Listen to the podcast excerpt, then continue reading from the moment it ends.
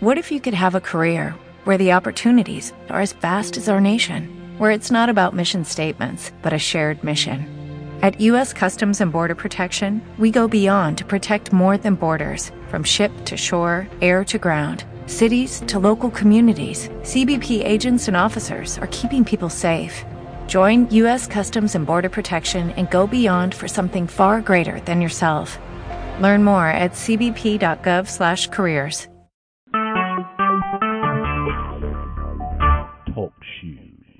Recorded live.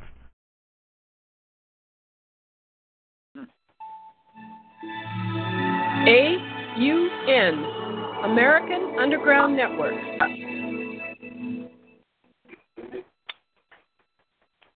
The primary reason why the individual citizens of a country create a political structure is a subconscious wish or desire to perpetuate their own dependency relationship of childhood.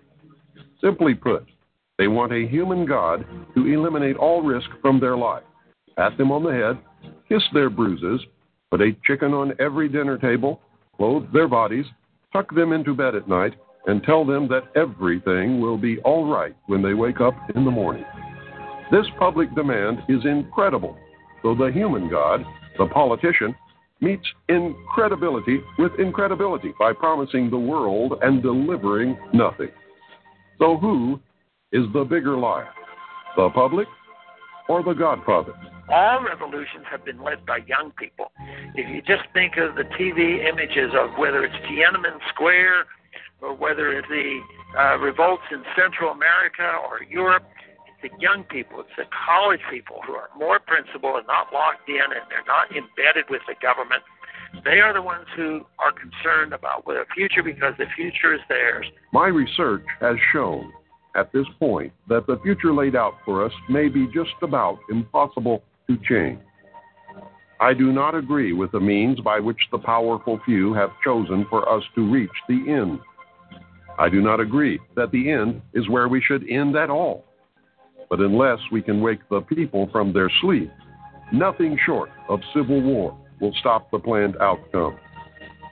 It's the National Collective Consciousness Show with Dee Dee Farrell in Portland, Oregon, Jim Condit Jr. in Cincinnati, Ohio, Steve Harris in Charlotte, North Carolina. Now, live from Evanston, Illinois, your host, Fred Smart. Hey, thanks everyone. Welcome back. A lot of things going out, going on around the world. Uh, it's about energy flows, cycles, the pattern of history, geometry, geography. Uh, there are so many data points in our world today, thanks to the internet, thanks to the record. Um, All right, I got think some feedback there. I think it's Derek, Derek, are you on speakerphone? I'm on speakerphone, yes. Yeah, that might be what's causing the uh, the echo. But uh, go ahead, Fred. And, and Okay. Anyway, uh, just to, just to lead into to the call, we're talking about this new age that we're living in, full of data, full of access to information, uh, and the more you kind of document this stuff, receive it, and become aware of it, uh, certain cycles emerge, uh, recognitions of, of certain recurrences of numbers, et cetera, et cetera. I fell into this many, many years ago on my own. I, had come from a background of uh, being involved in the in the financial markets many, many years ago. I used to chart markets by hand using a pen and ruler and, and would do my own cycles and everything else. But in any event, uh, the guest tonight, Derek Tikkuri, uh, is another one of these individuals like myself who came across this information and he didn't just uh, casually look at it. He dove in feet first and is swimming in this and is really rolling up his sleeves, doing things to document and come up with neat little uh, you know uh, tools that we can all use on the internet, accessible to everyone. Thanks to his website, gematrinator.com, he has installed a whole, whole range of different calculations or calculators on gematria. So uh, anyway, the, the background of this whole thing, I've been on this call. Occasionally, I talk about this little hobby of mine of numbers, and tonight we're going to uh, moderate and, and interview uh, an individual who really is doing some great work out there, documenting these patterns of numbers in, in a in a scientific, mathematical uh, knowledge uh, that that goes back to the ancient world, ancient Hebrew script, Arabic. Uh, they all Hebrew. They all had numerical connections, and we no longer teach this in our schools. But uh, Scripture talks about the power of the spoken word, and uh, there and the Bible itself is, is a is a book of numbers. There is a chapter called Numbers in Bible in the Bible, the Holy Bible. What we're going to talk about tonight is is this uh, growing recognition and awareness of the patterns and the existence of numbers as it relates to cycles, uh, patterns in, in, in the calendar, the sun, the moon, the stars, the spoken word, the events that happen throughout history. Derek, thank you for coming on. We were chatting just briefly yesterday, and I asked you how you fell into this. So why don't we just kind of start right there? A, a year or two ago, uh, you had come across some information about various things that you questioned, and uh, then you stumbled upon the work of a gentleman. Uh, you might want to mention his name, but like go right ahead to the beginning. How, how you first got into this uh, a few years ago. Sure, absolutely, I, and thanks for having me on, Fred. Um, sure. So it all began probably around 2004 when a coworker at the bank I was working at turned me onto a little website called Infowars.com, very infamous now, of course uh, sure. hosted by Alex Jones and his crew of interesting individuals. And I came across the information there and started to learn a little bit about 9/11, and it just made sense to me. You know, it's not that I had any reason to doubt the official story. I just found it incredible. You know, when I first looked at the television the morning of 9/11, one of the buildings had already collapsed. And I was asking people around me, like, what happened to the building? Who took it down? You know, I mean, to me, that was a clear demolition and you know so that was always in my mind um and i didn't really know how things were going. I thought maybe getting kerry in office would would help and obviously that didn't happen. So you know fast forward you know i was in my 20s you know i'm, I'm 32 years old now. So throughout my 20s i was just focused on getting a job and getting by you know like most people my age. It's difficult especially when you don't have an education like myself. In fact i didn't graduate high school uh through the traditional methods. Uh, I was homeschooled for the last couple of years, and I just didn't really fit into the high school mold, essentially. So, uh, around the time I turned 30, you know, I was watching the news reports on the Charleston church shooting, and I'm watching the news and uh, you know these clips of Dylann Storm Roof as he got arrested. They had now who was that again? Who was that Dylann again? Storm Dylann Storm Roof was the 21 uh, year old, I believe, who killed nine people at a church in Charleston, South Carolina, back on July, oh. I believe, 15th, 2015. Oh God, that's um, Steve. Yeah, it's your neck of the woods, Steve. Right? You probably heard of that. I, I it just escaped me. Okay. And, yeah, and, and what thought, year was that? What, what year was that again? This was 2015. 2015. Okay, got it. Okay. Sure. So I'm I'm watching the news and I'm just thinking, man, it looks like this kid is acting. This courtroom looks like a stage scene. You know, it just became a little too obvious to me, and I, I started looking online and I went to YouTube and found out that people actually still believed that Sandy Hook was a fake event. And I thought, oh my goodness. I mean, now I'm down the rabbit hole. You know, I said this is insane. You know, I get like 9/11 is a conspiracy, okay, but you know, fake shootings, fake news. Come on, give me a break. So I started to look into it, and you know, in about two, three days, I had concluded that Sandy Hook absolutely did not happen, at least nearly in the way it was reported by the mass media.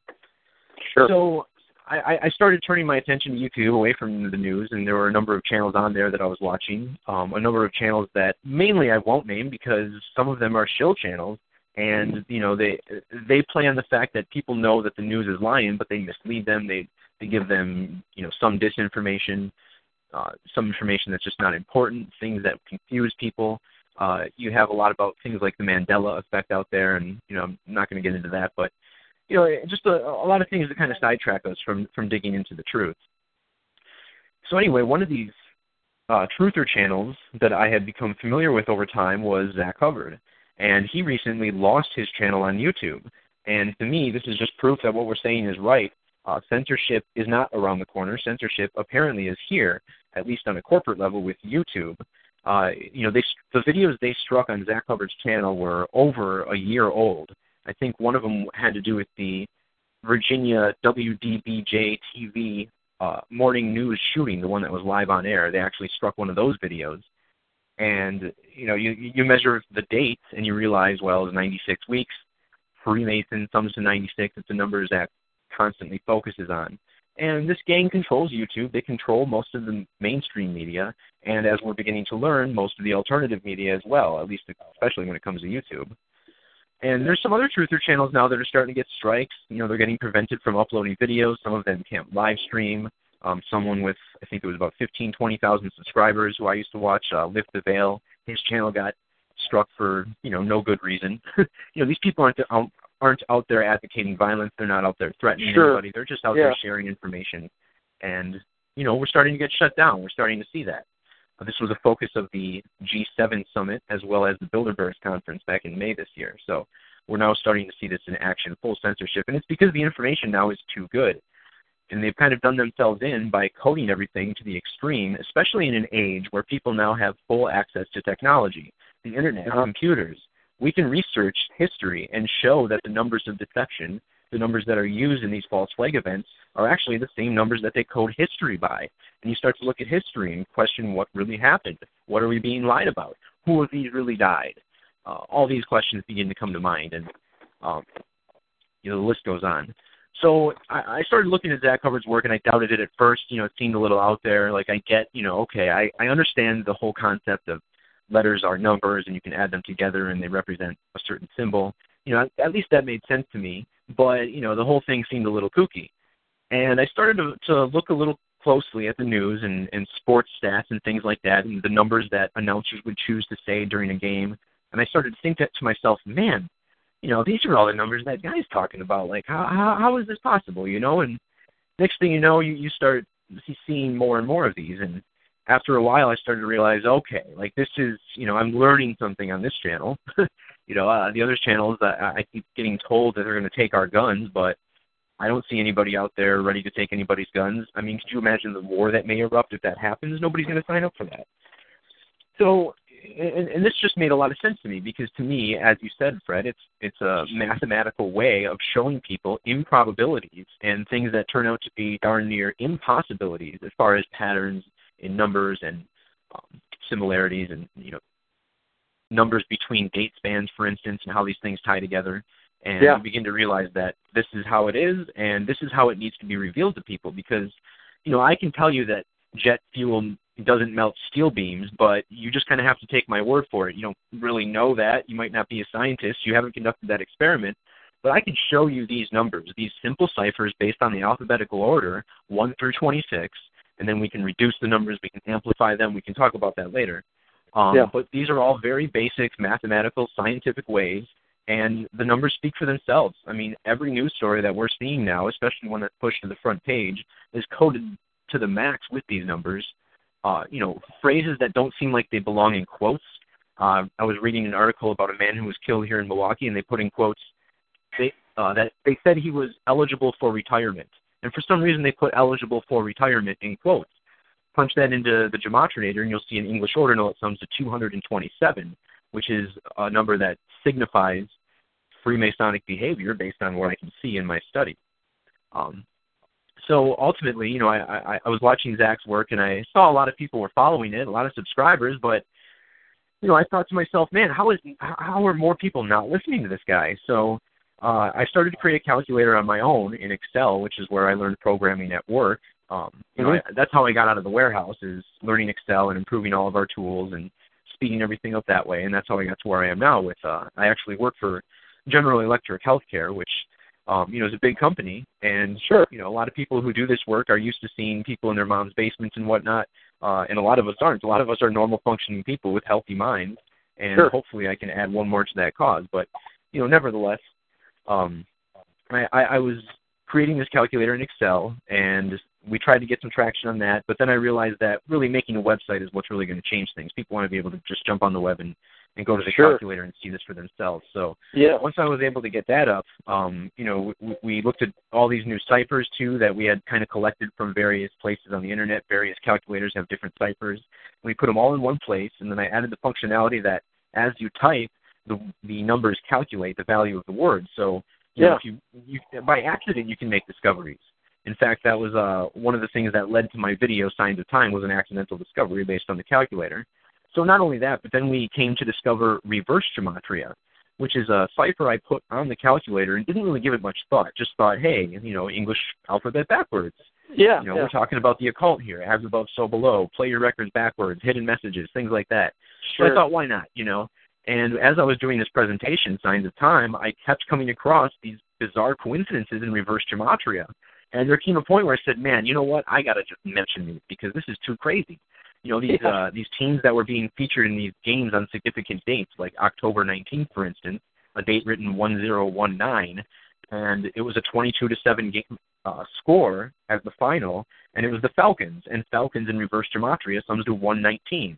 They're one of only two teams that have that gematria. So I'm like, you know, is this a coincidence? You know, they're they're always choosing a, a 119 for their rituals, and and sure enough, you know, uh, Zach looked at it a little closer, and you know, he being the one really uh, pushing the study the furthest and uh, doing the most work on it at the time, especially, you know, he, he started looking at it closely, and next thing we knew, we had that other half of the puzzle. Um, and it, it's tough to, to say exact examples and how we know this is legitimate, but um, absolutely no doubt. I mean, there's so much symmetry in the English language when you have 26 letters. You know, the only time that a uh, word can be the same in forwards and reverse gematria is when it reduces to nine. So um, there's just this really nice symmetry between them, and we notice connections between reverse and, and English ordinal all the time. So um, that's how we came about that. And you know, uh, Zach uploaded a couple of my videos to his channel directly, where he had you know forty, fifty thousand subscribers at the time, and to me that was like, whoa, you know, all of a sudden, you know, I'm on the big gematria channel, and that obviously flocked people to my channel, and um, you know, Zach's channel is down now. I still have mine. I don't do anywhere near the amount of content that Zach produces, but uh, I do have videos up, you know, once maybe twice a week, depending, and you know, just trying to to keep the study alive and trying to show people what's going on, and really also trying to take this to a new level. Um, and one controversial thing I do in my videos is I use a lot of different ciphers. Uh, so you're going to end up with, you know, one phrase or one word summing to a lot of numbers. But Mhm. really, a particular word is only going to sum to a certain number a range with a limited number of ciphers. So, you know, but I think what I'm displaying here, you know, it's it's so deep, it's so intricate, and there's so many different ciphers that each of these phrases relate to that it just, to me, it proves undeniability. Now, now, Zach, just for the audience's benefit, um, can we just define gematria, what it is, Yeah. and uh, where it came from, et cetera? Absolutely. So the roots of gematria trace back to the Greek and Hebrew languages. The Greek alphabet was also 26 letters, just like English. The Hebrew alphabet was 22. And they use a system called uh, gematria, often pronounced gematria is probably the te- uh, scientific pronunciation of it. Mhm. And it's the practice of coding numbers into words. So their alphabets doubled as their numerical system. So here in Eng- English, we have ABC, and then we have our numerical system one, two, three. Well, theirs was, you know, all the same, same symbols for the numbers. And how these systems worked is they were able to achieve numbers of very high value based on the way they structured their system. So the first nine letters summed one through nine. So in English, that would be A through I, would just be 1 through 9. The next nine letters would then be 10, 20, 30, 40, 50, 60, all the way up through 100 for the next 10 letters. And then from that point forward, it would go up by hundreds. You would have 200, 300, 400. So uh, if you translate this to the English alphabet, you would have I is 9, and then J becomes 10, K is 20, uh, and then you increase by 10 up to T, which then becomes 200. So uh, that was the original gematria of those languages. And there are other systems too. I mean, you can take these aspects of numerology and reduce the numbers, for instance. So let's say in our alphabet we have L, which is the 12th letter of the alphabet. If I'm going to reduce that, you add the 1 and the 2 from the 12 and get 3. And then you would continue to do that until you get down to one digit if you have a, a higher number. Um, so you know those those systems apply to those languages as well. And you know we're told in school that we have this different number system. And the word gematria was foreign to me when I first heard it. You know, as a as a 29 year old person, I mean, think about how well they've hidden it from the lexicon of our language. and so we find that when we apply this same principle to the English language, both the ordinal alphabet, where A equals 1, and you increment by 1 all the way through Z as 26. Also, when you reduce the numbers, just like I mentioned, um, so again, you know, U would be the 21st letter. 2 plus 1 is 3. It would become 3 before you add it to the equation. And then you can also use the old structure where you amplify the numbers 1 through 9, 10 through 100, 100 through 800. Uh, and all these systems turn out to be relevant. Also, if you reverse the alphabetical order and use those same techniques, we um, we find that especially with reduction in ordinal, it's it's uh, the connections are undeniable. now, now, Derek, what what I was taught by my mentor Dean Dean Fagerstrom in his and I got to give you a copy of his books, uh, but it's a huge tomb. It's a huge mm-hmm. uh, uh, doorstopper, 1,400 plus pages. Mm-hmm. But uh, he refers to it as reduced gematria or simple, simple reduced gematria, which, right. as you say, uh, the easiest way to describe it for me would be uh, A through Z is one through nine, one through nine, one through eight. Just just connecting one through nine, one through nine, one through eight to all the letters of the alphabet, just like that, will get you 26. And uh, and Z is is the 26th letter, which is two plus six, which is eight. Um, mm-hmm. And that's how it ends. So and then, and then you uh, for example, when I was telling you yesterday, the word Leo, which is a really key key word for me, is mm-hmm. L is three, E is five, and O is six. So three, five, six is the word Leo. And and what Dean's work did is specify the wholeness of that number, that non-prime number Leo three five six, the question is, what is the highest prime factor of that number to discover the root or the origin numerically, spiritually of that number? And it happens to be 89 times 4 is 356. So the root of Leo is 89, which is prime. So, uh, and I'm sure you could probably add some of these things to your website or whatever, and people can play around. But, but which is which is kind of kind of cool. But I've done this by hand using a basic calculator for many years, and I just go online. Anybody can go to a prime number calculator. It, there, there are hundreds of them online. And you just type There's one on my website as well. is there? Okay. yeah. One stop shop. Uh, so you've got all of these uh, calculators on your website. You can click, click, click. If you want to see them all or see one or see a few, uh, you can customize that, which is really cool. And then the other thing I, I saw, but I was trying to get to use, was the days between dates. I happen to have an HP, a 17 2B plus calculator on my iPhone, and it's got a 9,000 year calendric memory. But I, that's what I use that for. But uh, you, you've done the same thing on your on your website, which is kind of cool. Yeah, I appreciate that. Yeah, I mean, it's uh, trying to mix all these different tools of the research into one. I mean, before we had people on the the Riding the Beast calculator, mixing between there and numberproperties.com and all these other places. So, just trying to bring everything one in, in one place. And you know, I, I have work to do on the site yet. You know, we get we can still add more. We can still make it simpler. Uh, you know, the connections are uh, everywhere, and you know, just the concept that you're talking about, Fred, where Leo, and you know, you said three, five, six. Well, instead of adding those numbers and arriving at 14, you just keep that as the number 356. And that's a concept that we're not really exploring right now in gematria, but uh, some of the researchers who contribute to the work certainly are noticing trends like that. You know, they'll relate numbers to dates and what day of the year that day is and what time on the clock it is, and it's it's really fascinating to see those type type of connections play out.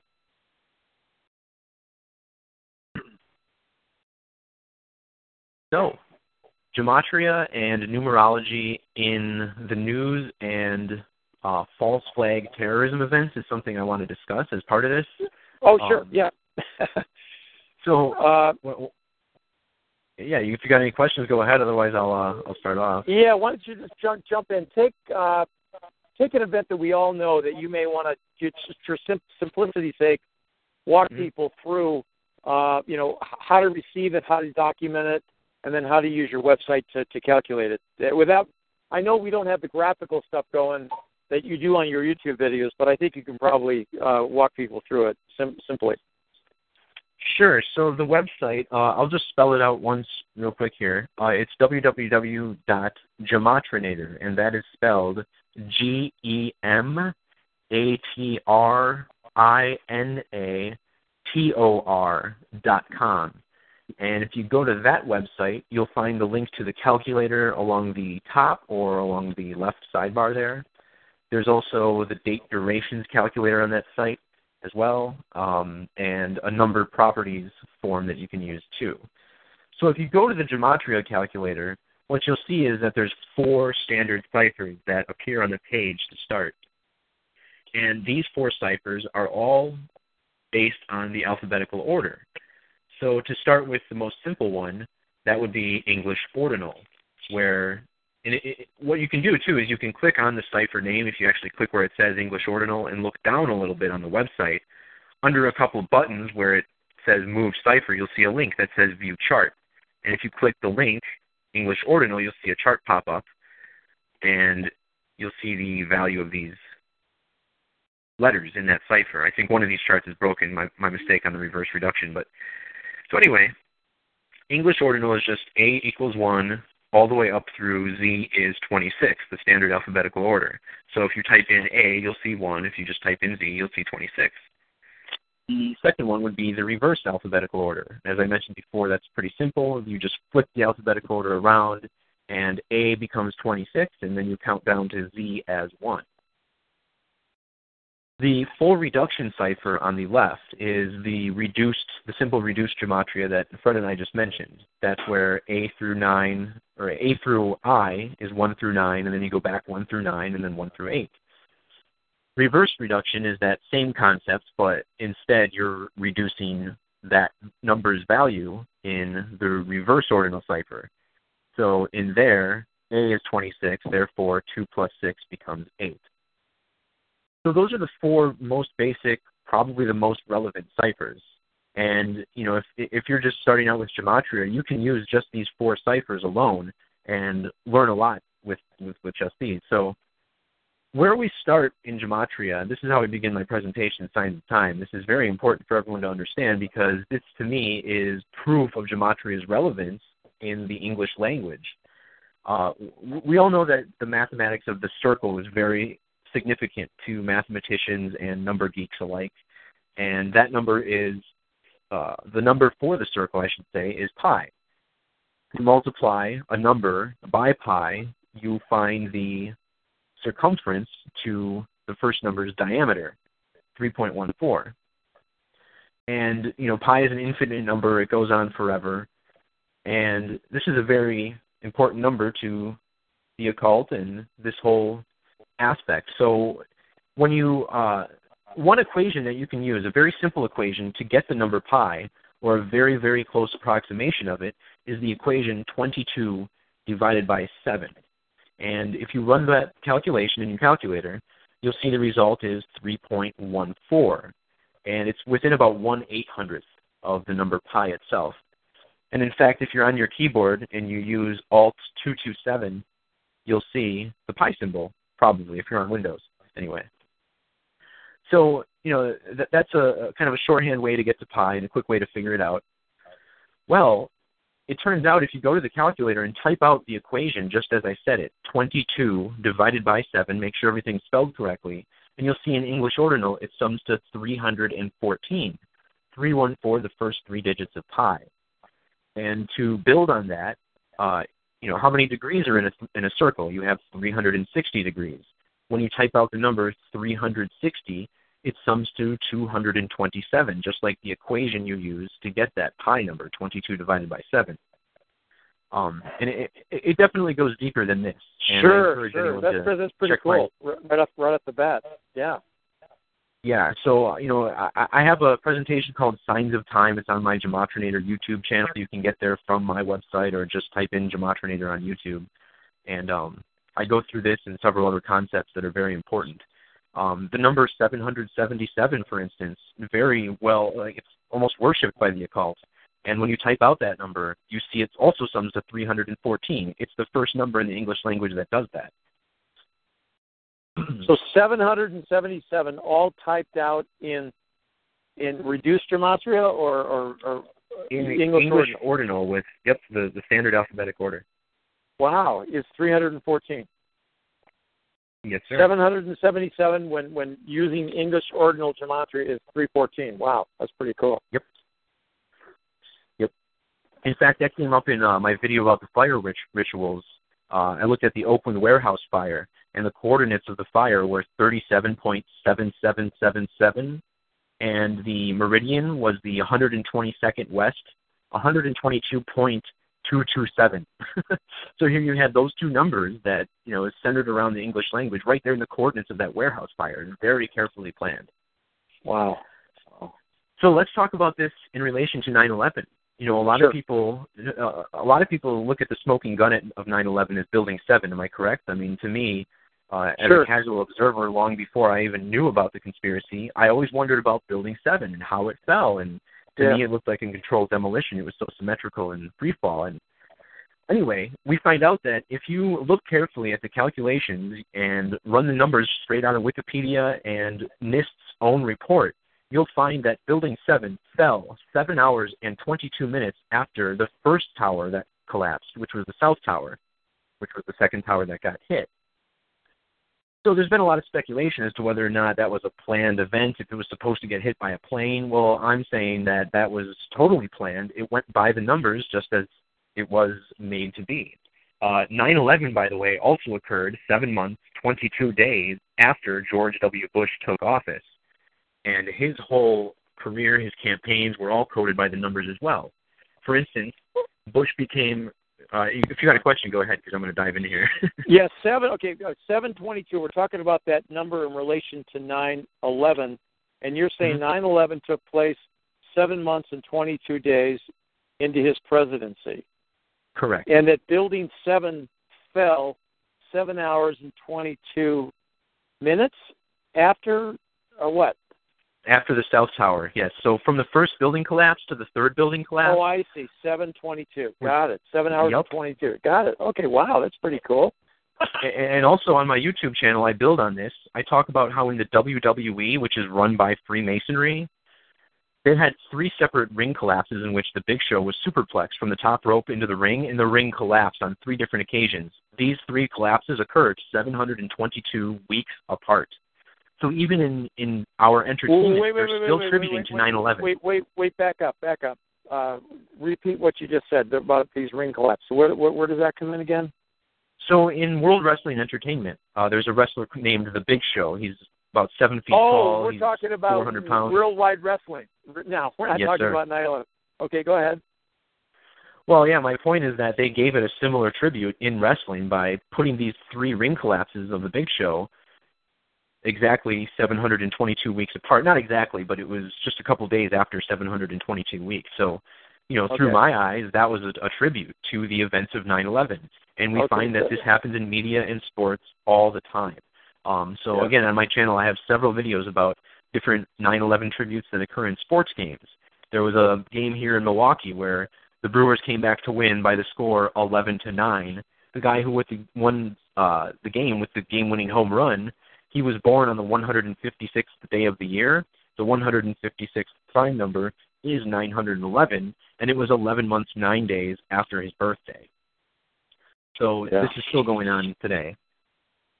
In regards to George W. Bush, uh, he has this strange connection with the number 117, which is what we see commonly coded into false flags and a number we still to this day cover when it comes to hoax shootings and murder by numbers. Well, Bush became the governor of Texas on January 17th. That's the date written 1 slash 17. And when you write out January 17th in Gematria, it sums to 227 once again. Now he Okay, was yeah. elected.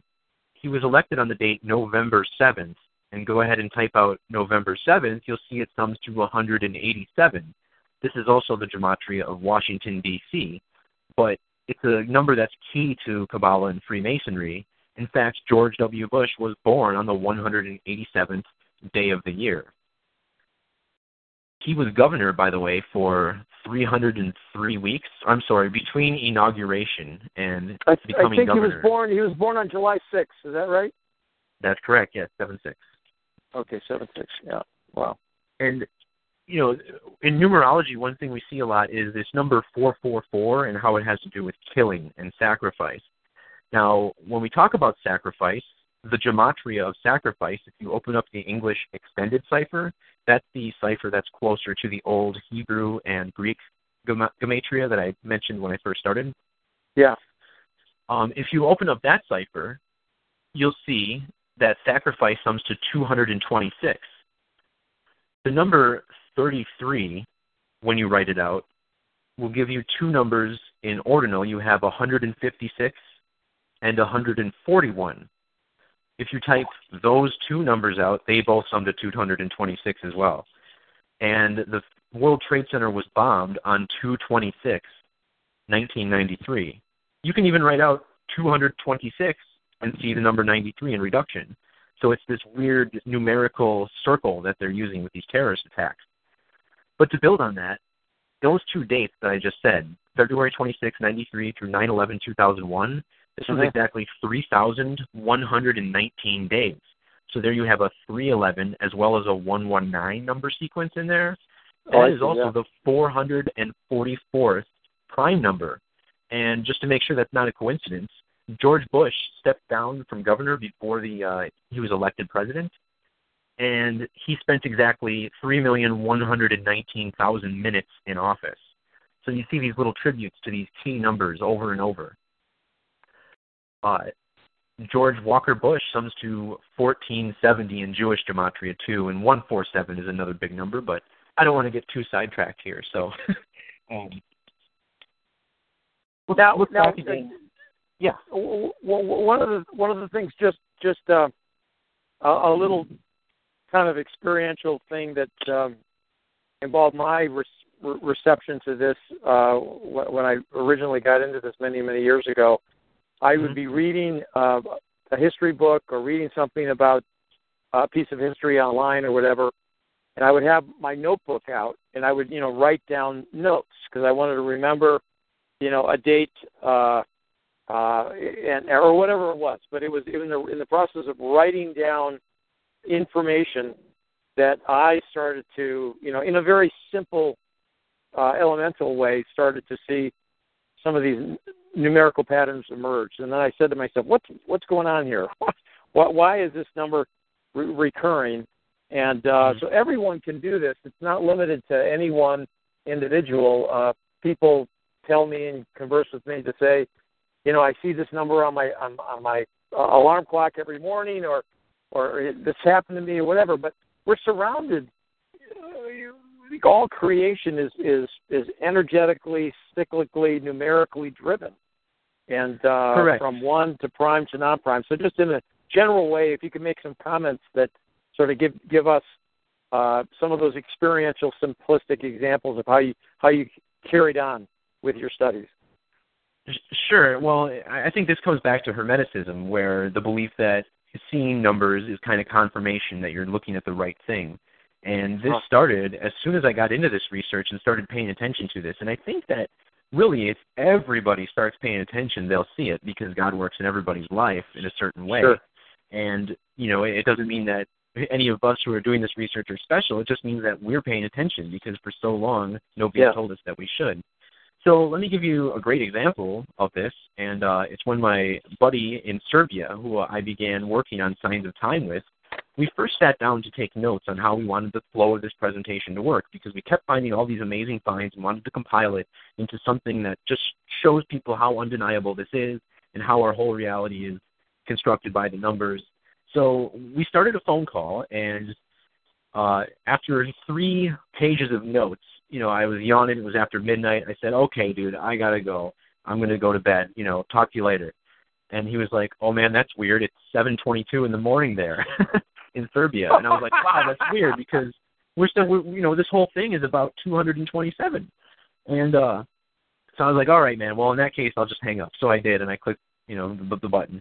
I came back Yeah. the next day, and he he's like, "Look at the time of the call. It was exactly two hours and 27 minutes on the dot." And Are I was you like, kidding "Well." me? In the in the I'm record. not kidding. This is all we we weren't looking at the clock. We neither of us knew this. It just happened. Yeah. And I thought, man, if there's ever a sign that tells tells me we're looking at the right thing. Well, to top this off, when I finished my video and I rendered it and put it out, uh, there were a couple of small mistakes where I, you know, missed a cut or missed an edit, but I left them Yeah. in there because the first video I rendered came out to exactly 777 megabytes. And I was like, oh Wow. my goodness, this this thing is real. I mean, the the Matrix is working with me here. So I just kept pushing forward, and I I didn't redo anything. I just uploaded it as it was, and you know I think it turned out pretty good. So, you know, for, for someone like me who's kind of obsessive compulsive and wants things to be perfect before he releases them, sometimes it's a good thing to see a number and just say, okay, it's right. You know what I mean, and just take peace in that. Yeah. Okay. um, Okay. Now, now, now, just to kind of uh, broaden the perspective here. Uh, so we're we're we're basically, uh, you know, we're including all of us in this because no one's outside of the matrix. You know, we're all in a matrix of of relationships of consciousness. We call this call the collective consciousness for many many years, and uh, because we have people on this call to tell stories, to share uh, truth, to share experiences in, a way that's meaningful for all of us. And, and the more that we we interact with these shared stories, the more we feel connected to each other. And in a very simple, elemental way, your work takes us to a very simple, and we're not talking about advanced math here. It's just to clarify, right? This is very mm-hmm. basic fifth grade math. Anyone can do it. If you got a calculator or use your, your gematria window, it, it still is just simple ABC kind of stuff. One plus one is two. Yeah, it's it's almost so simple that it's suspicious. I mean, one of the reasons you know Zach has a lot of detractors is because they said, well, if it's really this simple, if the code is that easy, you know, someone would have figured it out by now, right? Well, maybe not. Maybe someone has, but no one's really done the work to let others know about it. So, yeah, um, it's strange Now- stuff. Once now- you look, start looking at the personal numerology, if you don't mind me sharing some more personal numerology, actually. Oh, ab- absolutely. Go right ahead. Yeah, so we find that around this study, you know, in gematria, it seems like 119 is this big key number. When you type Okay. out all-seeing eye, uh, master plan, Yeah. Saturn with Francis Bacon gematria sums to 119. Um, the word orthodox, um, what's the other big one? Oh, you're kicking me. But anyway, uh, oh, Star of David, 119. The the symbol Oh, wow. of the Jewish flag. Yeah. Jesus. right. So, and this is just how they code everything with 911, 119. It's it's all over the place. Well, I, I ran ran some personal numerology, and I ran my mother's name. And after she married my dad, her name in reverse reduction now sums to 119. And I was like, man, that's weird. if you if you punch up all and listen to this too, if you punch up all the names that my mom has ever had with her other marriage, it Yep. comes to 1331 in Jewish gematria, and that's the number I focus on. That's like the only four-digit number I focus on. so anyway, I, I'm I'm Wow. looking at this I'm like, holy cow! And then her name in ordinal sums to 223. In Yeah. the octal numbered system, that number is 337, and that's my name, full name in reverse gematria. So not only that, it turns out I was born one month, 19 days before my mom, and 11 months, nine days before my dad.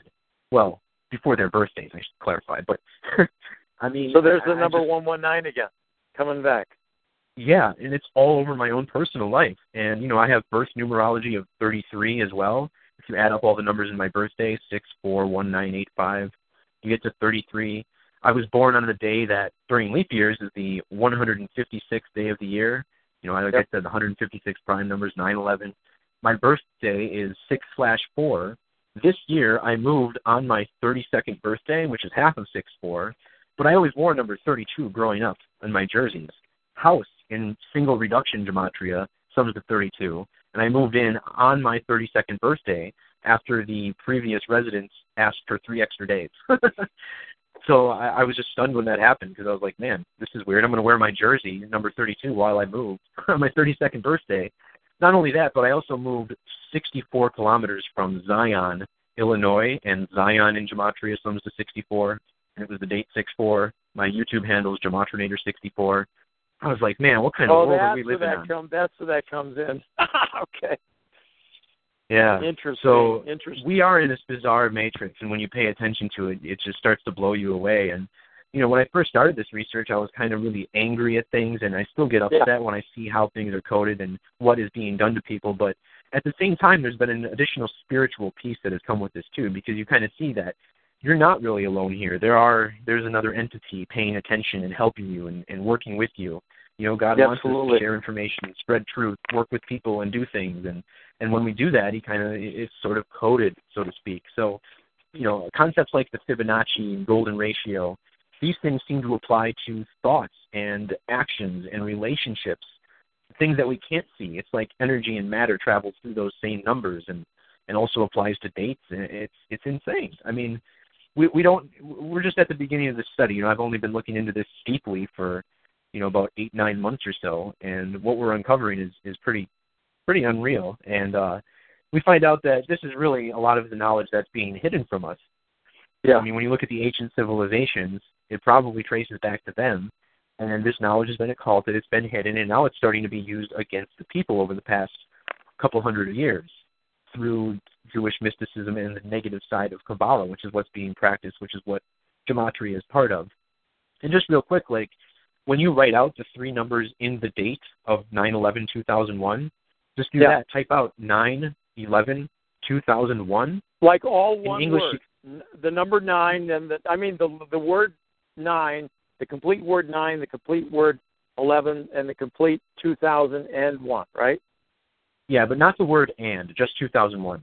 Or two thousand one. Got it. Okay. Yeah, when you type that out in English extended, it sums to 2207. Two two oh. So- okay, that's two. That's two two seven. Then it's coming up. Yeah, isn't that wild? Wow. Okay.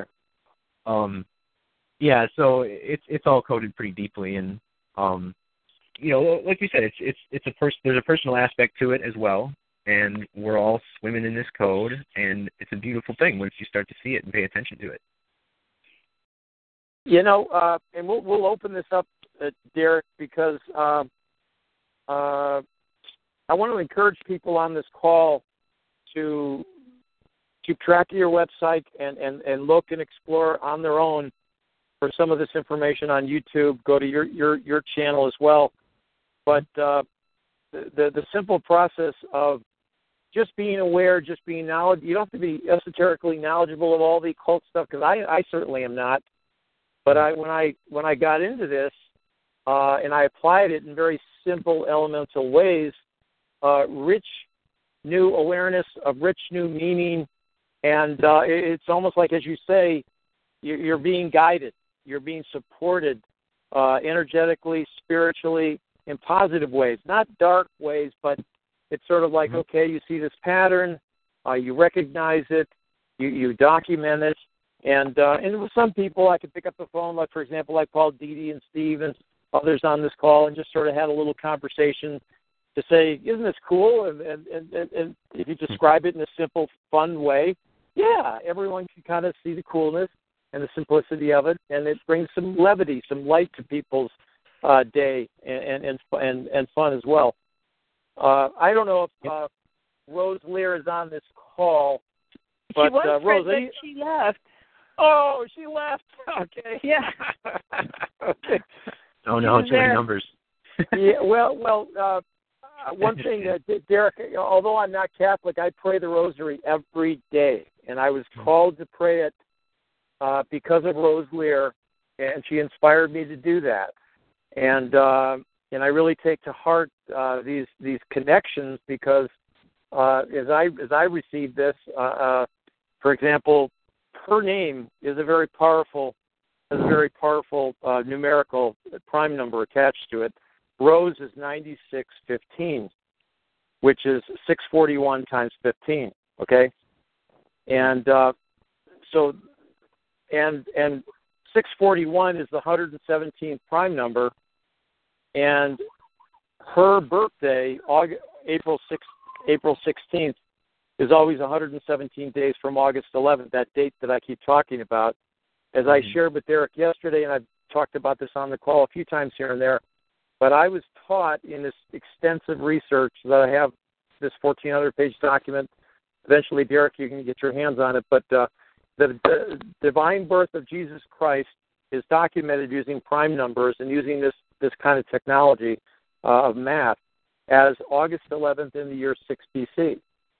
And there is Rose Lear, the 600 prime number 641 is is using one as the first count in the prime number by the way Derek but Right. it's the Yeah, we talked about 117th that. prime number it's the 117th prime number and her date of birth April 6th April 16th is 117 days from August 11th uh but uh anyway and 641 the prime of the word rose connects the day I was born to the day my wife was born.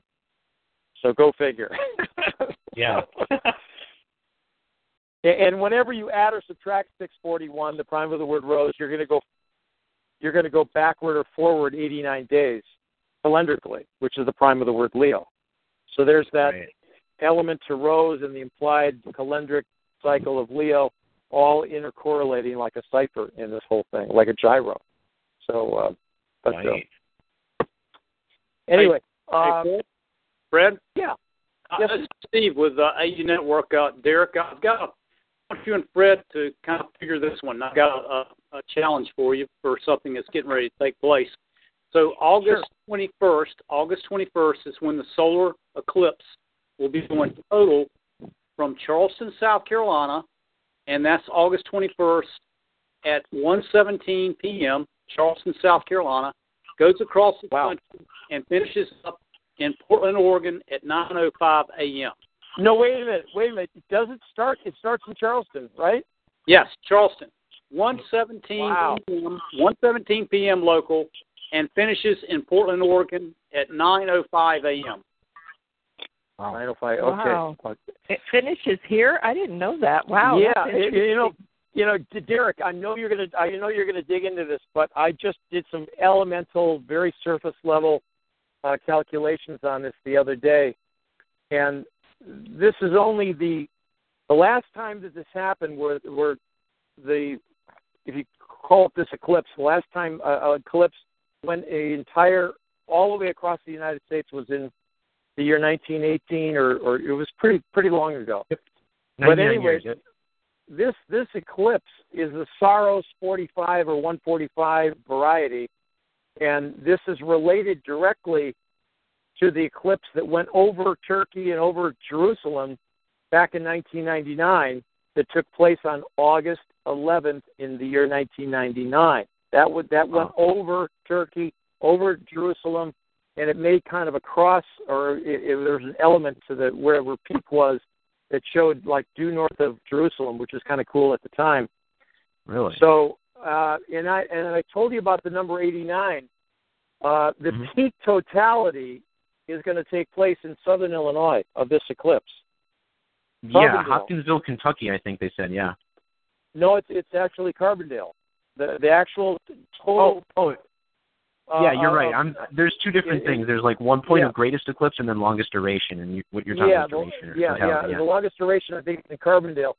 But in any Mhm. event, uh, there will be another one that crosses through the exact spot Carbondale in a, in the sign of a cross in 2025, right? and it's going to be. Isn't? It, it, and by the way, the, the longitude of Carbondale north south is 89, Derek. That's wild, man. And yeah, I mean, you add those two numbers, 17 and 25, the two years of those eclipses, and you get 42, which is, you know, a significant and, number. And, and what what what I, what I did is I calculated the number of days between August 21st this year, the eclipse, to August 11th in 1999, and it's a it's a non-prime number that you factor to its prime root. And then what I did just to test the 89 frequency, if you go 89 cycles of that prime number from this eclipse this year, you're going to come to August 11th in in the future. Oh. So it's actually a, a corollary to that. and uh, so and then if you go if you go uh, the the other direction, you're going you're going to come to 901 in the year 1910, and 901 is 23 from August 9th, which is the 8 9 month day, and 191 is the prime of the word God. It's nine, 191 times 4 is 764, which is God. So just little little simple observations, but uh, I'm sure you can. You know, you're going to dive into this a lot more deeper than I am, but it's kind. It's just kind of fun. We have uh, classes that are taking place all the way across the country. To me, it's a divinely providential sign to alert mankind that there's something going on, that there's something to be aware of, something to attend to. And with all this mm-hmm. technology, this kind of stuff you're putting online and digging in, uh, I, I think it could be a really positive story to tell.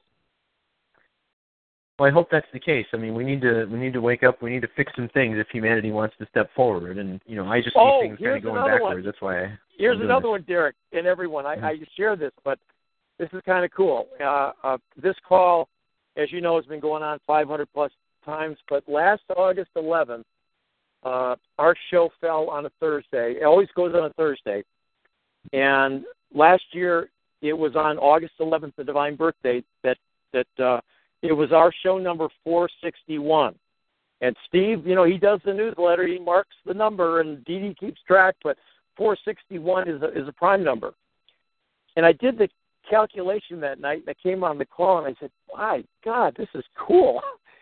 The number of days back to the birth of Christ from that day, August 11th last year, factored out to the prime of 461 and eight and 89 all the way back to the birth of Christ. Uh, the number of our call was 461, and it was on the 461 and the 89th prime cycle that goes back to the birth of Christ. And then I started digging, so I said to myself in the back of my mind, my wife's birthday is 89 days into the future, which is election day, which is November 8th. I better, I better be prepared. So, so here I am, because the last time I did all of this research, I did it by hand. I went on because I didn't have a calculator like you. I went uh, uh, just clogged all the way through. Never have I ever seen the 89 cycle cross the divine birth date in person until last year, August 11th last year. And so the, and I finally found the last example was in 1862 during the Civil War. There's a lot happening in 1862. That was right prior to the Emancipation Proclamation. The next month on on 922 and 101 days later went into law on the first day of, of, of uh, 1863, so on and so on and so on. But in any event, on election day this year, Barack Obama, number 44, gave way to Donald Trump, number 45. Add them up. 44 plus 45 is 89. And it fell on the 89th cycle that goes back to the birth of Christ.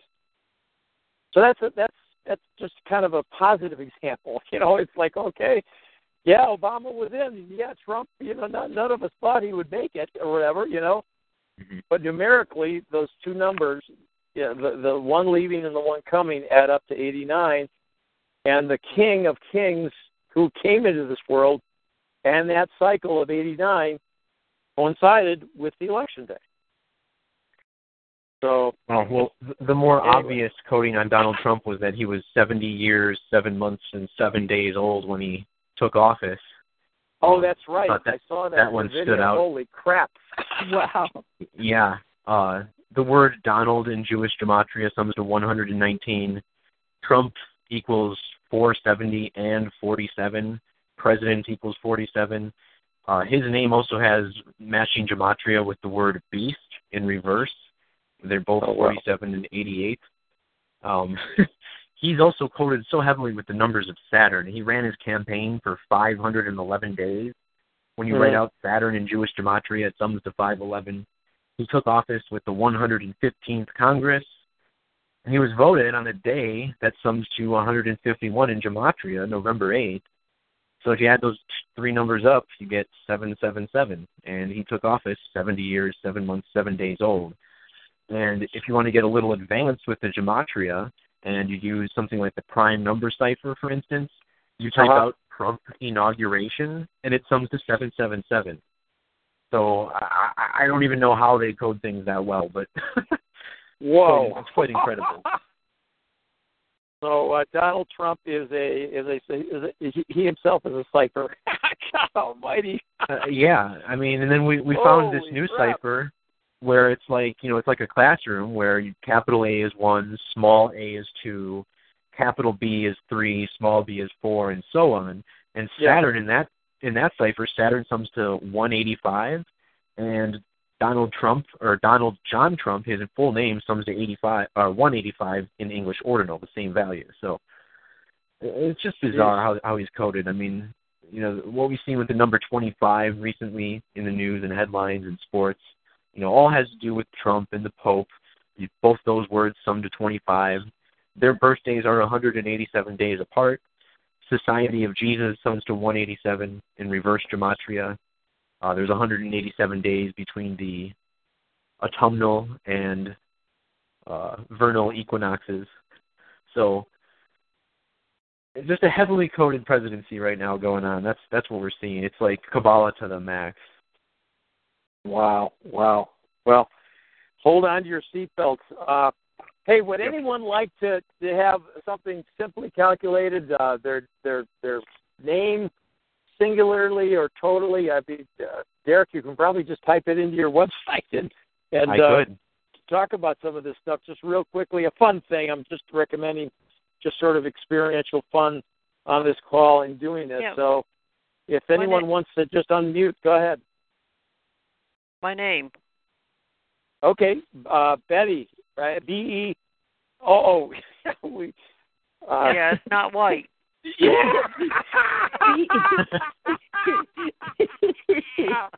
you stole- stole my thunder there, Betty. Sorry. And it's B E T T E. Oh, okay. B E T T E Smith is the last name. S M I T H. Betty Smith. Well, Betty, first of all, that word alone sums to 227 in something called satanic gematria. Don't get scared. Satanic gematria, it's, it's it's called as such because of how the cipher is structured. It begins on 36 instead of 1. If you add every number 1 through 36, it sums to 666. And when you type out satanic gematria in satanic gematria, it equals a 666. But anyway, so Betty equals now my birthday, my my birthday is uh Nine eleven. Seven, yes, September eleventh, two thousand one. No, no, no, no, no. You, that, no, your Well, it can't be birthday. come 2001. No, no, you're you. Yeah, you weren't born in 2001. Come on, Betty. Wait, No, wait. I said I didn't say that. Okay. Oh, that's right. Nineteen thirty-three. Nine.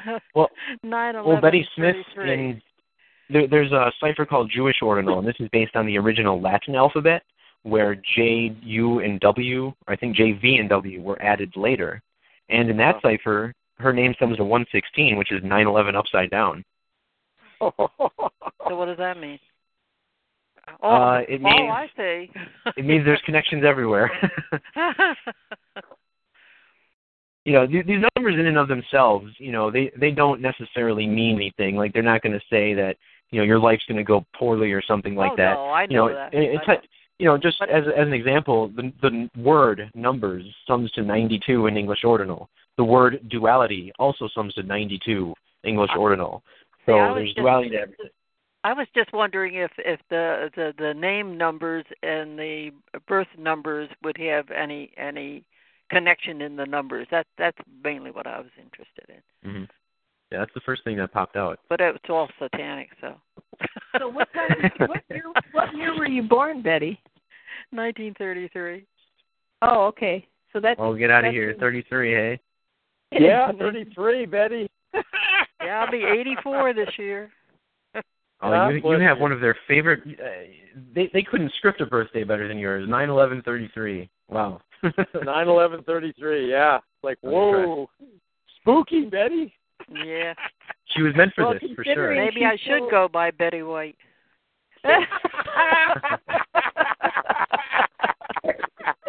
Well, then you have then you would have one one seven gematria. well, she's certainly interested in 9/11. She has a TV show and everything. That's her baby. So that's interesting how you're born that day and you you've taken that project on. Yeah.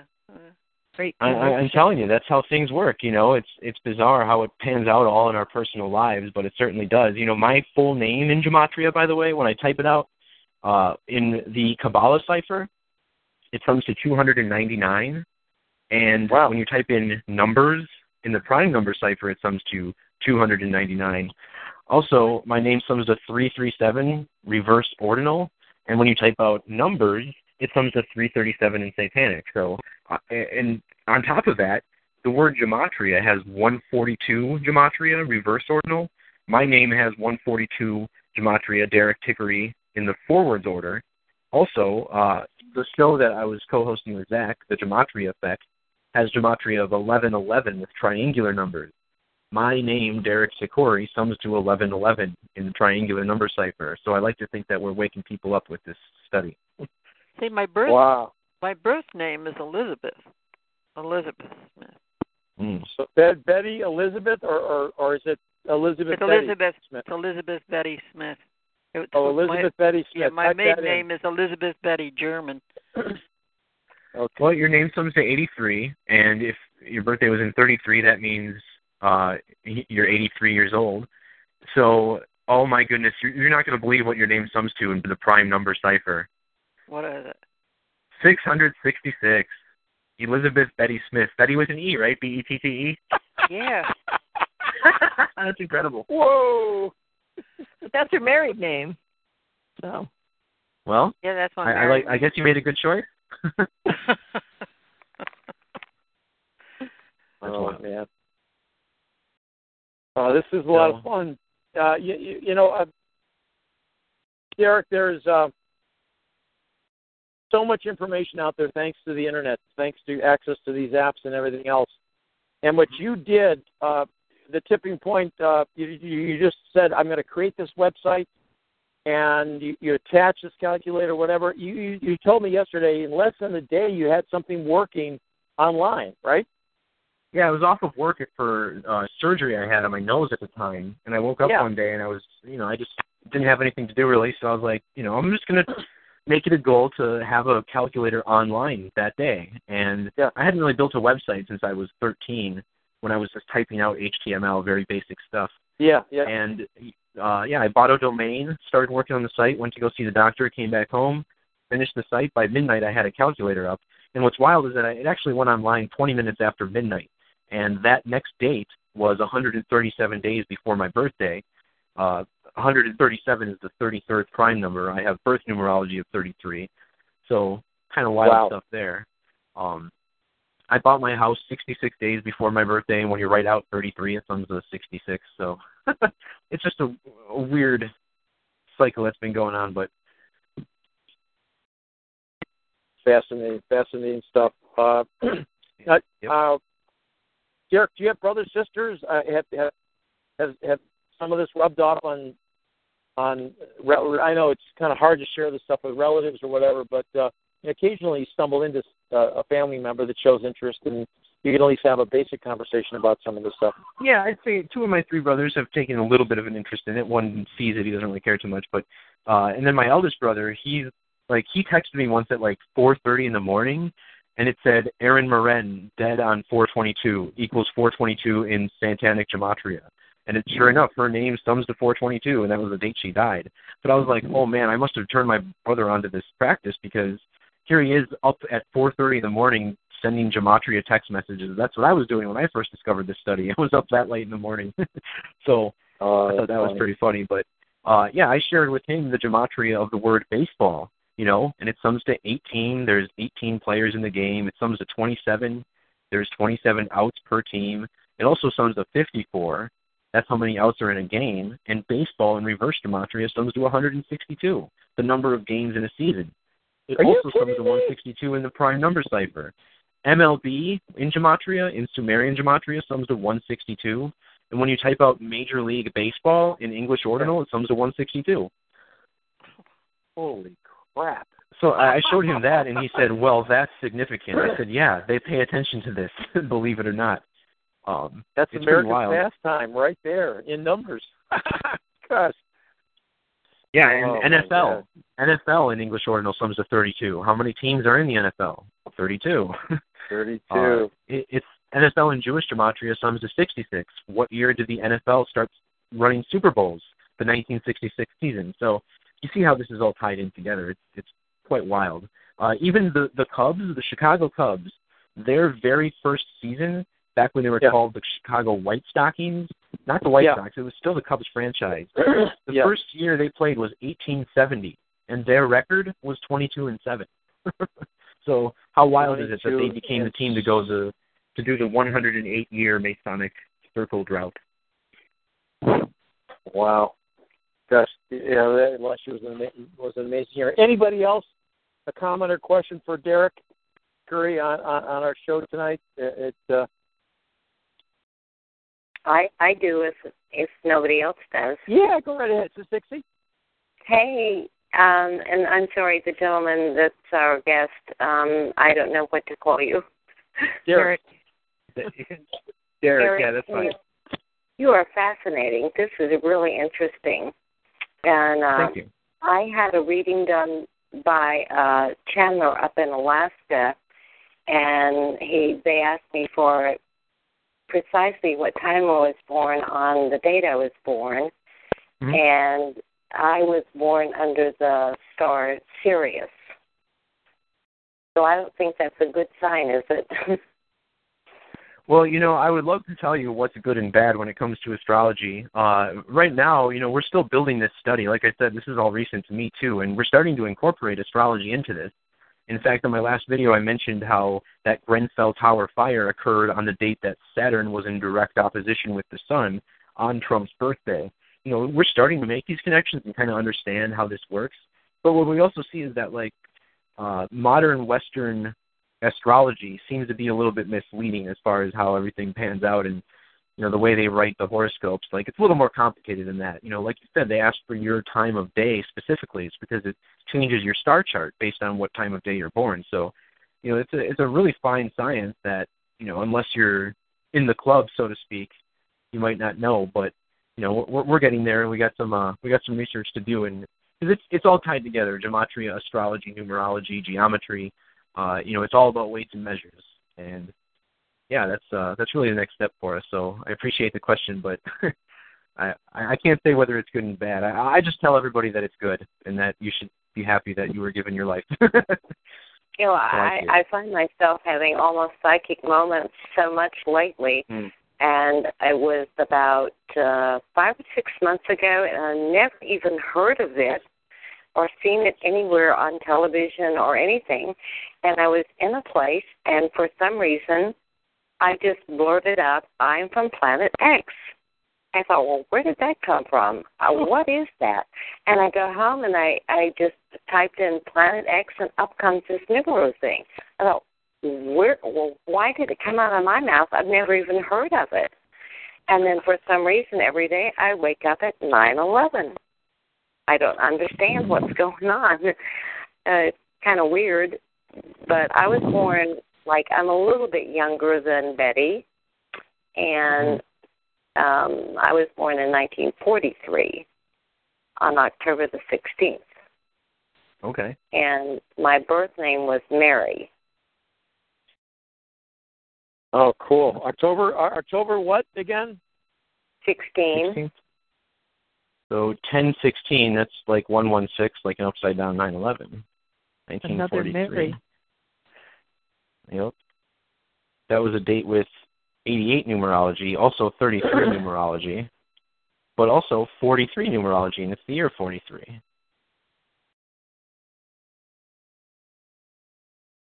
October 16th of 1940. Is that what you said? 1943. Oh, 1943. Sorry. Sorry.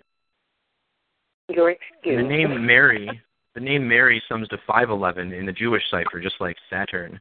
And really, this this all comes down to Saturn worship. I think when it comes to the occult, uh, you know, Saturn and the Moon are mathematically linked. And you know, Fred earlier you talked about how we're in this gyro matrix, so to speak. And I don't think anything speaks to that more than the math behind the planet Saturn and the Moon. uh, basically, it, it, if, unless you're really paying attention to the numbers, you don't really realize that the moon is simulating Saturn's orbit around the sun, but around the Earth instead. So the moon orbits around the Earth. The synodic period is 29 and a half days, and Saturn takes 29 and a half years to spin around the sun. And those numbers are actually really close. They're off by about one four hundred. One four hundred is the same fraction of the distance that the moon is from the Earth in relation to the sun. It's also one four hundredth the size of the sun, which is why it's either smaller than or larger than the sun during a solar eclipse. So, you know, we have this item of creation in the sky, the moon, that like you said, you know, it goes in front of the sun possibly to tell us something. Hopefully humanity wakes up. Maybe by the next eclipse we'll be uh we'll be starting from scratch and living like real humans again. I don't know, but Derek, are you familiar with the Saturn matrix? Well, Uh, I've I've seen a lot of David Icke's work, and he talks Yes. about the Saturn Moon Matrix, and that's what kind of turned me onto the concept of it. And then I looked at the math between the two, and I said, "This is unbelievably like, Yeah. impossible." And Yeah, it blew yeah, me totally away. I yeah, I I Mhm. studied it pretty heavily. I I was uh, it's fascinating, really, the archons and the Sat- Saturn matrix. Well, that's good that you looked into that. That's impressive. Yeah, I think that's what the uh, the people who are mainly coding these events that are running our news, the people who are at the top of the chain on the elite ladder. I think those people are aware of that as well, and that's kind of what this is all a tribute to. I mean, the, Oh, sure. the gematria of Saturn and how it's coded into the languages, it's undeniable. So when Yeah, we see stories really about is. the passage of time, Saturn always gets a tribute. You know, uh, there was a great example of this big merger between Amazon and Whole Foods. Uh, Mhm. Another researcher on YouTube named Chagozi did work on that and talked about how it was a Saturn ritual, and it's it was mind-boggling the stuff he found and how long this merger had been in the works. Clearly, by the numbers, um, Yeah. it really makes you question what's going on. But yeah, it's, Well, it's, they for one thing they're hiding the fact that they're they're genetically modified people. You know, I mean their their Mhm. foods and stuff. Yeah, uh, there's uh, there's so much uh, symbolism of, around Saturn when you really look at it in the corporate logos, and it's everywhere. it is. Hey, Yeah. Dee Dee, is Saturn tied to one of the one of the zodiac signs? Is is, is there any? Uh, well, it's a ruling planet, yeah, but it's being, you know, taken over and used by the archons, which are the rulers that are not here. They can only distort Yeah. here; they can't create. So, yeah, it's pretty significant um, planet. Isn't there kind, nothing- kind of a Star of David on the top of Saturn? I've seen pictures of that. Is that true? Yeah, Is no, that but- is that false? The rings aren't anything like they we were led to believe. You know, that's how they're controlling the negative frequencies is by affecting the rings. Uh, it's really fascinating. Okay. But, yeah, I don't know if I really can't talk about it with just about anybody because they they think I'm already really wacky. So, No. it's all coming out. You know, it's all coming out. Sure. So, so Fred, I, I apologize. I don't know how much time you had planned for the show, but I, I kind of got to sign off here. No, no, no. Um, we'll, we'll we'll we'll we'll sign it off here. Uh, Derek, I- thank you yeah. so so much. Uh, yeah, let's do this again wrap. sometime if we can. I mean, I'd love to be back on no, and talk no, truth. Seriously, things are going to happen. Events are going to happen. Your website's going to going to evolve. Uh, we'll refer people to it. Stay in touch, Mm-hmm. and uh, it's been a blessing to have you on to share your passion and and and and all of these energies. We're all connected, so to speak, thanks to the numbers and thanks to uh, the ubiquity of of, of Mm-hmm. information out there. So, uh, Derek Tikkuri, gematrinator.com. The website is there. Please go to it, share it, uh, Facebook it out, do whatever. But uh, Derek, thank you so much. It's been a great call, and uh, Yes, stay in touch and have a great weekend. Okay. absolutely. Thank you, everybody. It was a pleasure to be on. I enjoyed the time, and uh, God bless you all. We'll talk All right. again soon. Take Yeah, care. come back Derek. again. Have a have a good one. All right. Thanks, Thank everyone. you. Bye. uh, it's very inspirational to have a guy like that. You know, uh, just in, in a matter of months, uh, to be awakened, to apply uh, and have this calculator online. When I stumbled across it, I said, "Oh my God!" In my dreams, I could never do something like that. But here's this guy, and he's approachable, and I emailed him, and he responded, or I did something on YouTube, and he he responded very civilly and everything. so uh, he seems like a really good guy. I like the like the tenor and the tone, the spirit of him. Yeah, So- Fred, it was awesome that you, you know, I mean, I'm sure he appreciated how well you were able to communicate with him. He probably doesn't run into that No, every day. yeah, I know. We were chatting yesterday, and I, I I'm going to follow up with him. Uh, I'm sure he's going to, you know, I'm going to learn more from him, and he can learn from some of the stuff that I that I share as well. So, anyway, Betty, Yeah, thank listen, you so much. Yeah, Yeah, listen. uh Look at your email because I sent you Okay. a really, really good uh, link to a, a video that Alice Weir did, and I sent Okay. it to Fred and Dee Dee too. Okay, great. Okay. Thanks, Betty. It's excellent. It's one of her best. Oh, cool. I'll, I'll, I'll check Hey, it out. Hey, Yeah. Betty, if you can, before we uh, end it, kind of share, because I don't know if Fred saw it, the link has already been taken down, nor Dee Dee, but share a little bit. You and I talked at length about the uh, uh, Amelia Earhart thing that aired on uh, History Channel. It was in the newspapers nationwide about the video. Wasn't that incredible? Oh, it was incredible. I uh, you you you sent me the link, right? Yes, yes. Yeah, There's- yeah. That was that was incredible. Yeah, some of that, some of that I did see on Twitter, and I went to some of those links. There was a, uh, uh, some pictures that were discovered, and they analyzed the black and white photograph, and it seems like Amelia and her her colleague are there in the picture. Is that true? They yeah, are. They were waiting. Them just had gotten uh, rescued. They didn't know they were going to be taken prisoner. Yeah. And the thing that fascinated me is because of misfiling at the national. uh, What was it? National Archives was it? Yeah. Yes. The, the researcher was going through, and he found this all this information. It had been misfiled. Somebody might have purposely misfiled because this Wow. gave all of exactly what was going on when when they're having trouble and and where they were trying to land and gave all their coordinates and everything else. Yeah, It was all- there. The God. government had known from day day one. The picture, Oh, the picture is not doctored. They had they had uh, forensic, video forensic, and picture forensic professionals that that did this on History Channel. In other words, this was so impressive that most of the newspapers carried an article about this film before it aired this past Sunday on the History Channel. But it's up on YouTube. All you got to do is type in Amelia Earhart, and if you see a video that's an hour and 27 minutes long, you can watch it. Uh, they took one down, but there's a couple more put up. Okay. But that is that had an impact on me, like watching Loose Oh Change yeah. edition for the first time. That blew me away.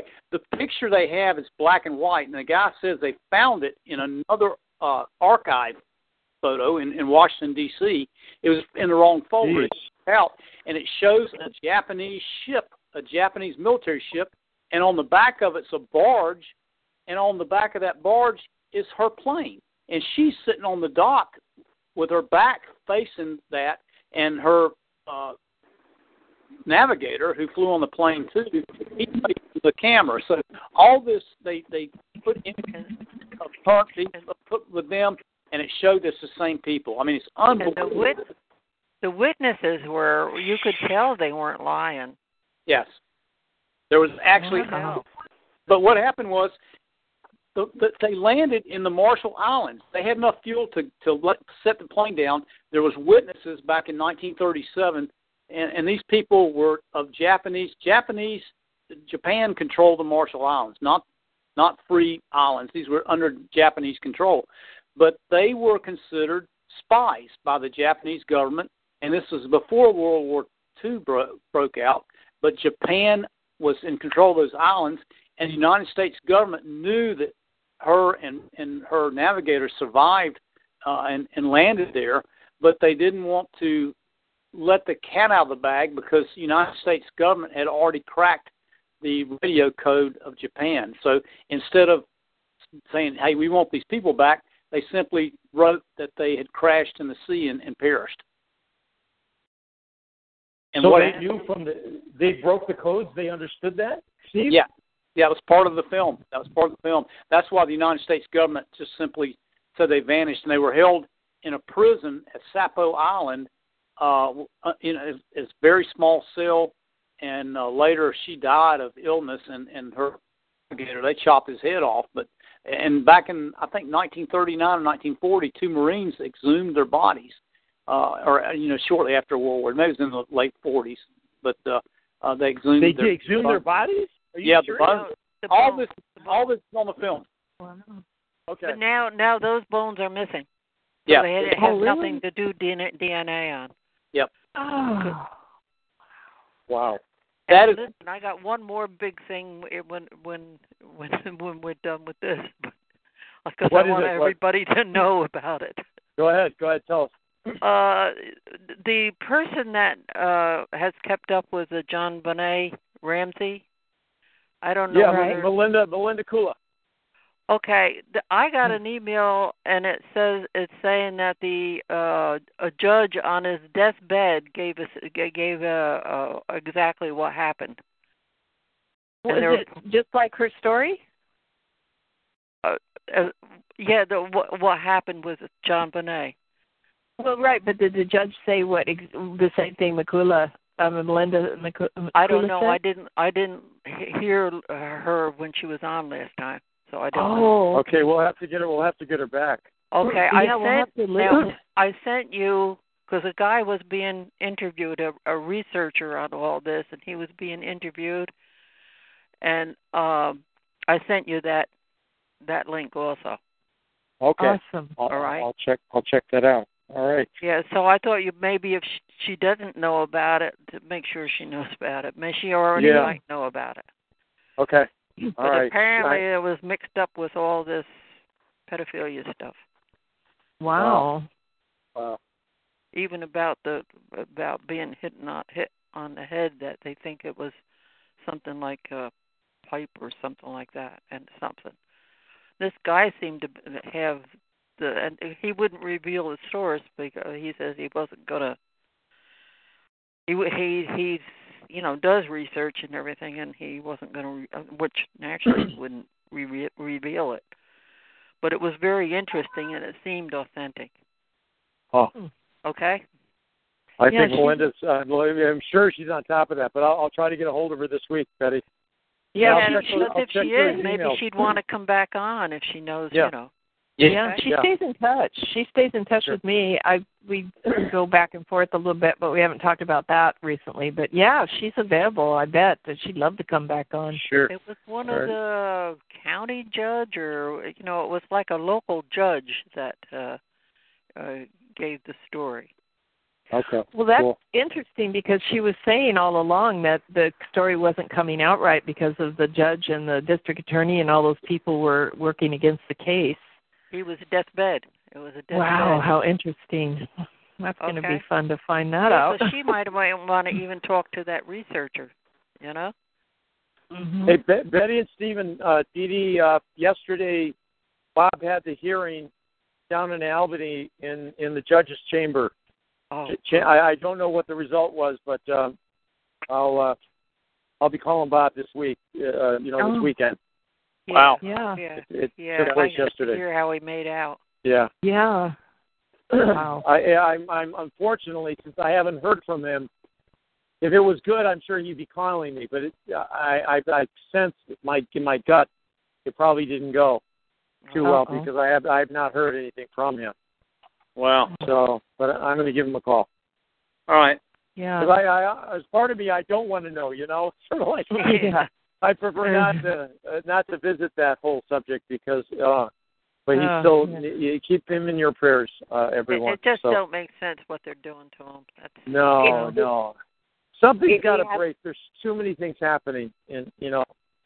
Uh, so Did I don't know. I, I I can't comment on this on this call, to everyone. Mhm. Just it's very very sensitive and private.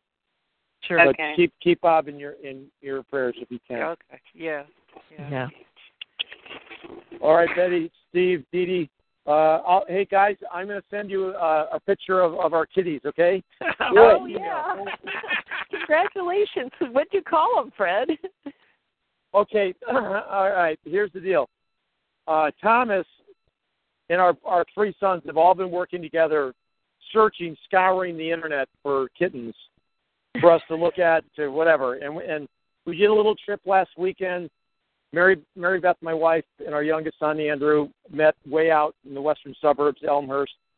It didn't pan out. Uh, our son didn't like this cat. Uh, I, I picked that one.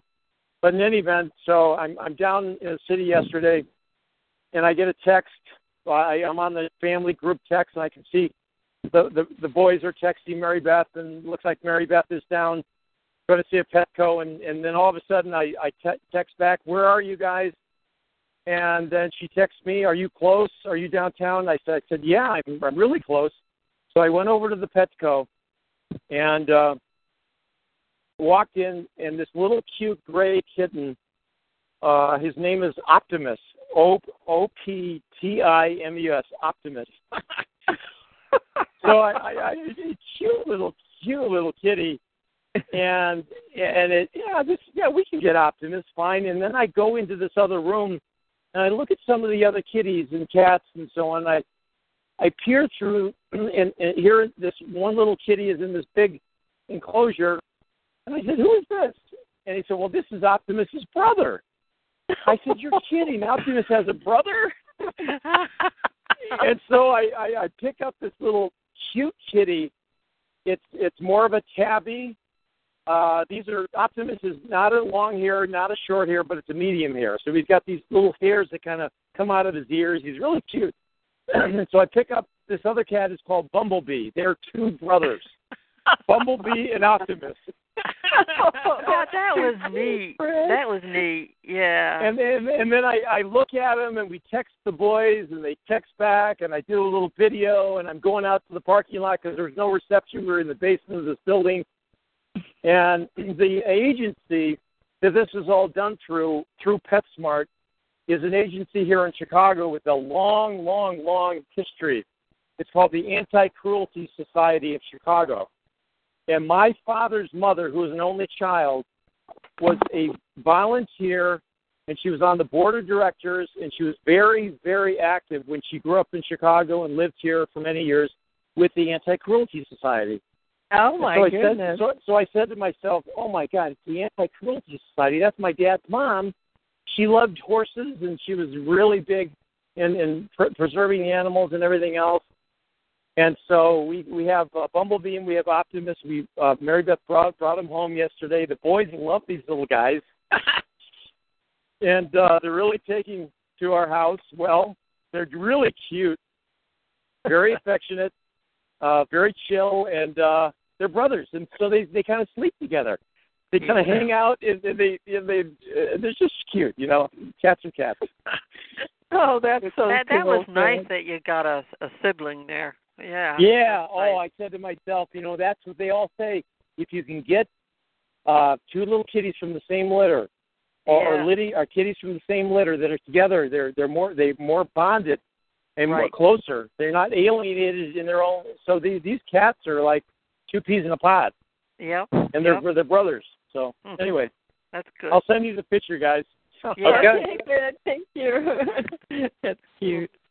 That's cool. All right, guys. See you guys next week. I, I'll have to figure out who's going to be on next week. We'll we'll find something. Uh, I still have to follow up. I've been uh, kind of crazy, but uh, our our son Thomas injured his knee in baseball. He's not been playing, so he's going to be coming back for a break, a whole week break next week. It'll be Oh. um, sorely needed. So So is his Yeah. knee still bothering him? He has. They, uh, the trainers have looked at it. There's no ligament damage. It's just swollen. Uh, the kneecap is swollen, and he's just got to get the water off of there. And it's getting better. He played a couple of games ago. They, they needed him, so he played as best he could. But uh, he, has, didn't play last night or tonight. And he's going to be able to come back this Sunday after the game. He'll be coming back and spending a whole week with us next week. So it'll be fun for him to be back home. Yeah, and get But then, the but then, this, then he's got to play for the rest. Hopefully, his knee is going to be better and he'll be able to play. But the season uh, will continue through the middle of August. So, That's Fred. Tomorrow, I'm getting the key to my new place, and I'm going to send you an email with the address. It's very interesting.